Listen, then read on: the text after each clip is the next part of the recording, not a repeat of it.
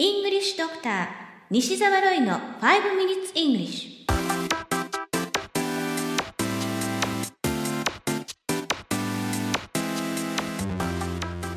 Good morning everyone こんにちは。イングリッシュドクターの西澤ロイです。5 minutes English このコーナーは朝の5分間で気楽にそして楽しく英語のポイントを一つ学んでしまおうというコーナーです。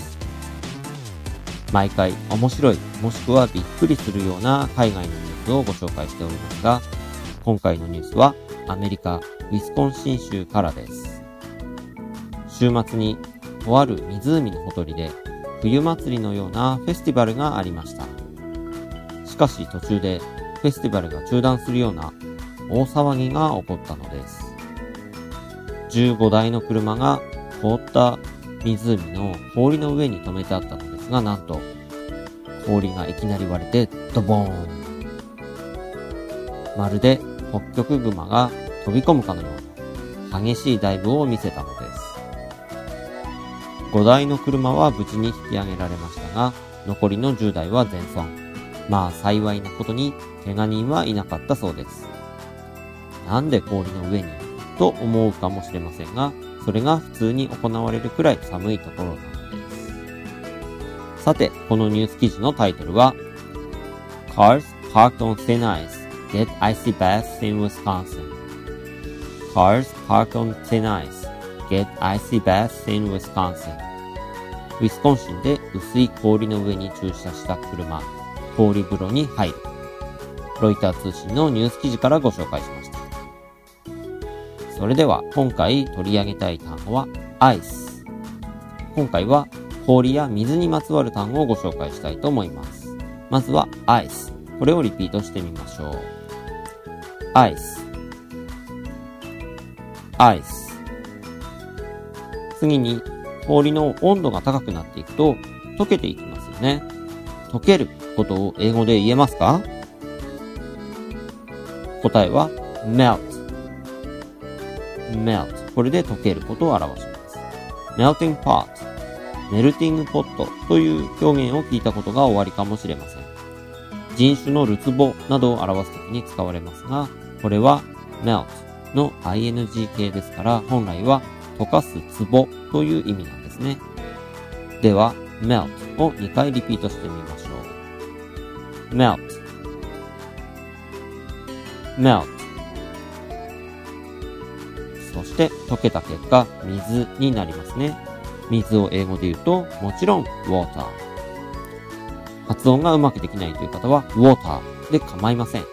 時々 water が通じなかったという人がいますが、それは多分声が小さいことが原因です。大きな声ではっきりと water と言えばきちんと通じますのでご安心ください。そしてもうちょっとかっこよく発音したいという方は私の真似をしてみてください。2回言ってみましょう。water water はい。それではさらに水を温めていきましょう。ところで、温めるは英語で何というかわかりますか？答えは heat。火を使って温めるということですね。リピートしてみましょう。heat。heat。ちなみに warm も使えないことはありませんが、これはじんわりと温める、そんなイメージの単語ですので、通常は heat を使います。そして、水がお湯に変わりました。お湯のことは英語で何と言うでしょうか？答えは water。変わらないんですね。熱いお湯だと言いたければ hot water のように言いますが、やはり water という単語を使います。日本語のように水と湯のような使い分けは存在しないんですね。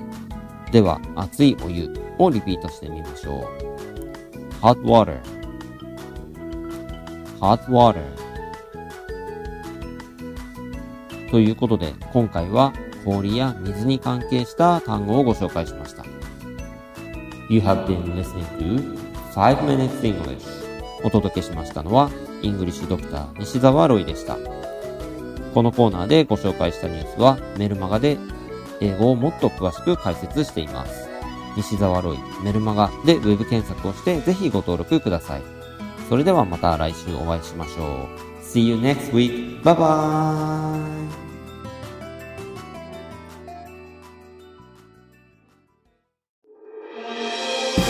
聞き方に秘訣ありイングリッシュドクター西澤ロイが日本人のために開発したリスニング教材リアルリスニング。誰も教えてくれなかった英語の聞き方の秘訣を教えます。